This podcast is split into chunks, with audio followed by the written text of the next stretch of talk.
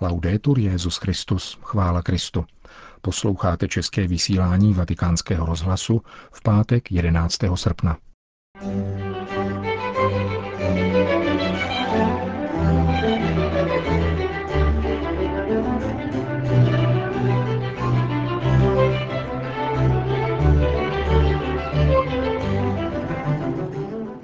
Bude se světové setkání mládeže v roce 2022 konat v České republice? Tento návrh podává Česká biskupská konference vládě České republiky a Svatému stolci. Informuje o tom otec Jan Balík. Papež František vyzval představené belgického řádu bratří milosrdné lásky, aby v nemocnicích, které provozují, přestali praktikovat eutanázii. Ve věku 87 let zemřela německá řeholnice Ruth Pfau, známá jako pákistánská matka Teresa. Dnešním pořadem provází Milan Glázer.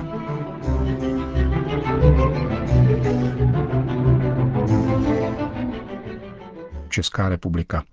Pražský arcibiskup kardinál Dominik Duka nabídl písemně jménem České biskupské konference Svatému stolci pořadatelství světového setkání mládeže v roce 2022, tedy po setkání, které se bude konat za 2 roky v Panamě. Tehdy bude totiž s pořadatelstvím opět na řadě Evropa. Biskupové o tom již diskutovali s představiteli vlády České republiky, která tuto možnost bude zvažovat. Otec Jan Balík, ředitel sekce pro mládež při České biskupské konferenci, v souvislosti s tím odpověděl na otázky polské redakce Vatikánského rozhlasu. Tak čeští a moravští biskupové, zvlášť po světové mládeže v Krakově, kdy se vlastně před Krakovem nebo po Krakovu v Praze zastavilo asi 125 000 mladých poutníků, kteří se chtěli zastavit na pouti u pražského Jizolátka, a i po informacích, které jsme dostali vlastně od polských organizátorů, se rozhodli, že by snad bylo možné přece jenom pozvat papeže, aby Světový den mládeže byl v Praze. Mimo jiné i z Papežské rady pro laiky, tedy teď je to Digasterium pro laiky, rodinu a život, tak samozřejmě odpovědní lidé si dost váží té práce s mládeží, kterou děláme v České republice, i třeba toho způsobu, jak připravujeme program Světových dnů mládeže, ten český, ty katecheze. Takže prostě jsme byli trochu vyzváni, jestli bychom neměli chuť do toho. Takže biskupové se rozhodli, že se o to pokusí, no a uvidíme, co svatý otec rozhodne.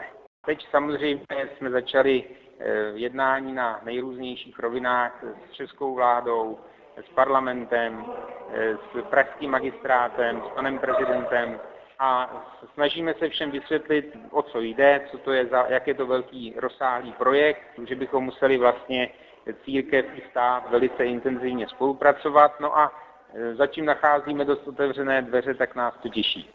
Nebude to pro církev v České republice příliš velké sousto? No, když jsem viděl, že v Krakově je asi přes 2000 kněží v jedné diecézi, to my nemáme v celé republice, ale myslíme si, že za prvé přijetí v diecézích jsme i oslovili slovenské biskupy a myslíme si, že by se ještě možná zapojili i některé maďarské, možná rakouské diecéze, takže přijetí v diecézích tam by asi nebyl problém. A i teď v Panamě to bude podobně, že nejenom v Panamě budou mladí lidé týden před vlastním setkáním, ale i v okolních zemích. No a potom to vlastní setkání, to víte, budeme potřebovat spoustu dobrovolníků a tady spoléháme, že přijde třeba mnoho mladých i z Polska pomoc nebo i ze Slovenska, takže si myslíme, že by se to dalo dát, zorganizovat. No a pak spoléháme opravdu na to, že česká společnost sice není jaksi katolická, nechodí do kostela většina lidí, ale myslím si, že tady mnoho lidí dobré vůle, a to jsme mohli vidět třeba, když bylo setkání v prosinci před několika lety s bratří Téze, kde bylo 30 000 mladých lidí, tak opravdu pomáhal, kdo mohl, ať byl věřící nebo nebyl, tak spoléháme na takovou určitou vnitřní otevřenost našich občanů.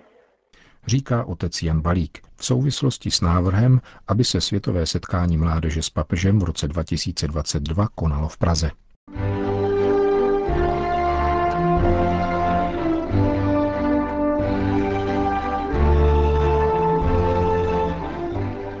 Vatikán, Belgie. Svatý otec vyzval belgickou kongregaci bratří milosrdné lásky z Gentu, aby přestali s prováděním eutanázie v psychiatrických klinikách, které v Belgii spravují.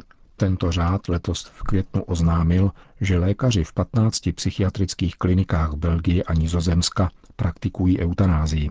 Ve jmenovaných zemích státní zákony umožňují, aby lékař podal smrtící prostředky i psychiatrickým pacientům, pokud o to požádají. Je k tomu zapotřebí mínění 3 lékařů a musí se jednat o situaci tzv. Nesnesitelného utrpení. Belgický představený zmíněné řehole Raf Derik k tomu vydal tiskové sdělení, ve kterém píše, že eutanázie bude vykonávána pouze za podmínky absence rozumného alternativního postupu a že každá žádost bude zkoumána s maximální obezřetností. Respektujeme svobodu lékařů přistoupit či nepřistoupit k eutanázii, vysvětluje belgický řádový představený, poněvadž tato svoboda je zaručena zákonem. Generální představený Bratří milosrdné lásky René Stockman, sídlící v Římě, vydal hned v květnu prohlášení, kterým označil takovéto rozhodnutí za nepřípustné, protože eutanázie odporuje zásadním principům katolické víry. Je to vůbec poprvé, stálo v jeho prohlášení, kdy nějaká křesťanská organizace tvrdí, že eutanázie je řádná lékařská praxe, jakožto součást výkonu lékařské profese, což je věrolomné, skandální a nepřípustné. Stockman mluvil rovněž o velkém nátlaku, kterému je řád v Belgii vystaven ze strany státních institucí, ale dodal, že to v žádném případě neznamená, že bychom se mu měli podvolovat. Přiznal rovněž, že sekularizace v Belgii působí rozklad řeholní kongregace. O pár týdnů později podpořili generálního představeného Bratří milosrdné lásky také belgičtí biskupové svým prohlášením. O případu byl informován Svatý stolec. Prostřednictvím Vatikánské kongregace pro společnosti zasvěceného života nařídil nyní papež František zmíněným řádovým nemocnicím, aby do konce srpna eutanázii přestali praktikovat. V případě neuposlechnutí by následovaly kanonické tresty, včetně exkomunikace. Řád Bratří milosrdné lásky z Gentu, založený roku 1807, působí ve 20 zemích světa a v jeho nemocnicích se pečuje celkem o 5 000 pacientů. Vliv řádu v samotných zdravotnických institucích je však nezřídka dosti mizivý. Většina pacientů, kteří v Belgii žádají o eutanázii, jsou lidé, kteří trpí nádorovým nebo degenerativním onemocněním. Pacienti s psychiatrickou diagnózou žádající eutanázii tvoří jen 3% z celkového počtu 4 000 lidí, kteří se v Belgii každoročně uchylují k eutanázii. Tato praxe zaznamenala v posledních 10 letech prudký nárůst. Papež František dnes na svátek svaté Kláry zveřejnil tweet, který se zmíněnou problematikou souvisí. Stojí v něm: když se nás dotýká utrpení, naslouchejme Ježíšovu hlasu ve svém srdci. Neměj strach, pokračuj, já jsem s tebou.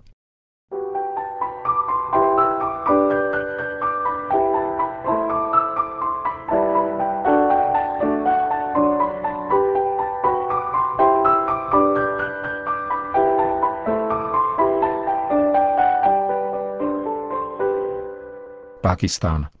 Ve věku 87 let zemřela v Karáčí řeholní sestra Ruth Pfau z kongregace sester Marína srdce, pákistánská matka Teresa. Právě jí je totiž připisována zásluha, že byla v Pákistánu vymícena lepra. Ruth Pfau se narodila v Lipsku roku 1929. Po druhé světové válce uprchla ze sovětské okupační zóny do americké. V Mohuči vystudovala medicínu, vstoupila do řehole a od konce 50. let až do nedávna žila a působila v Karáčí jako misionářka a lékařka. Založila v Pákistánu stovky nemocnic, ve kterých se léčilo malmocenství ve spolupráci s místními vládami a za pomoci donátorů. Ruth Pfau se před několika lety vyjádřila o svém životě a působení takto. Jetzt bin ich ja in Pakistan, glaube wirklich überall bekannt. Pracovali jsme na celém území a nakonec se nám podařilo splnit úkol, který žádný projekt nedokázal dotáhnout do konce. Dostali jsme lepru pod kontrolu a jsme více než spokojené. V tom, co jsme udělali, nám byla obrovská většina darována. Ve svých nejodvážnějších snech bych si nikdy nepomyslela, že dokážeme nad leprou zvítězit. Nikdo z nás by si to nebyl pomyslel. Nikoho z nás by to nikdy nenapadlo. Problém malomocenství je známý. Nebylo nutné kvůli tomu jezdit až sem do Karáčí. My jsme generace, která zažila válku a věděli jsme o této situaci již v roce 1945 a ještě předtím. Ve skutečnosti existuje jen jediná alternativa. Pokračovat nebo spáchat sebevraždu. A my jsme si řekli, pokračovat je absurdní ale přestat je ještě absurdnější, protože co kdyby se podařilo něčeho dosáhnout. S touto neústupností jsme pokračovali. Nevymyslela jsem to já. Děkuji Bohu. Nevymyslela jsem to já. Ja, und dann mit diesem Trotz, du musst es wissen, ich habe es ja nicht erfunden. Die Welt habe Gott sei Dank ja nicht ich erfunden. Sestra Ruth Pfau obdržela roku 1988 pákistánské občanství jako odměnu za služby prokázané obyvatelům této země, kterou Světová zdravotnická organizace v roce 1996 prohlásila za jednu z prvních zemí Asie, kde byla lepra překonána a dostala se pod kontrolu. Jednou z aktivit sestry Ruth byla také formace pákistánských lékařů a humanitární pomoc všeobecně, jako například během obrovských povodní v roce 2010 na jihozápadě země. Zesnulá řeholní sestra Ruth Pfau bude mít v Pákistánu státní pohřeb. V sobotu 19. srpna se bude v katedrále sv. Patrika konat zádušní mše svatá a její tělo spočíne na křesťanském hřbitově Góra Kabristan. Hlubokou vděčnost vyjádřil pákistánský premiér Abbasi, který o sestře Ruth prohlásil, že dala naději bezpočtu lidí a svojí tvrdou prací dokázala, že služba lidstvu nezná hranic. Jsme hrdí na její příklad a zůstane v našich srdcích jako zářivý symbol budoucích časů. Itálie. Právě kvůli obraně těch nejslabších si nemůžeme dovolit riskovat ani jen pomyslně, což by bylo projevem velké naivity, že poskytneme byť jen falešnou záminku k obvinění, že spolupracujeme na obchodování s lidmi. Prohlásil předseda italské biskupské konference kardinál Gualtiero Bassetti v homílii na svátek sv. Vavřince v katedrále v Perugii s odkazem na vyšetřování některých nevládních organizací italským státním zastupitelstvím ze spoluúčasti na obchodu s migranty. Slova italského kardinála jmenovaného papežem Františkem prozrazují, jak dramatické je odhalení některých nevládních organizací angažovaných při realizaci politických plánů řízené migrace. Nemíří samozřejmě proti Svatému stolci ani proti obecnému postoji křesťanské lásky, ba právě naopak. Verbální pobídky k pohostinnosti vůči migrantům, adresované jednotlivým věřícím a církevním institucím, mohou být totiž v dnešním medializovaném světě snadno zařazeny do kontextu náborové propagandy sofistikovaného obchodu s levnými pracovními silami. V souvislosti s důkazy mluvícími o spolupráci specializovaných neziskovek na tomto obchodu vypracovalo italské ministerstvo vnitra opatření, která tomu mají čelit. Mezi těmito opatřeními je také požadavek, aby osádky lodí těchto neziskovek, které se nezřídka plaví pod vlajkami mimo evropských států, měly povinnost přijmout na svoji palbu také ozbrojené příslušníky bezpečnostních složek, které by mohly zakročit proti obchodníkům s lidmi, s nimiž se kontaktují. Mnohé neziskovky však tato opatření odmítly přijmout a také někteří představitelé církevních institucí v Itálii vyjádřili neochotu podřídit se tomuto opatření. Italské vydání internetového deníku Huffington Post přineslo zprávu o návštěvě italského ministra vnitra Marca Minnitiho na vatikánském státním sekretariátě, aby zde vysvětlil pozici Italské republiky. Citované vyjádření kardinála Bassettiho, předsedy italské biskupské konference, je výrazem změny v dosavadní rétorice italských církevních institucí, pokud jde o problematiku obchodu s migranty. Právě ten je totiž hybnou silou tisíců lidí, kteří denně vyplouvají z Libye a jsou přijímáni v Itálii.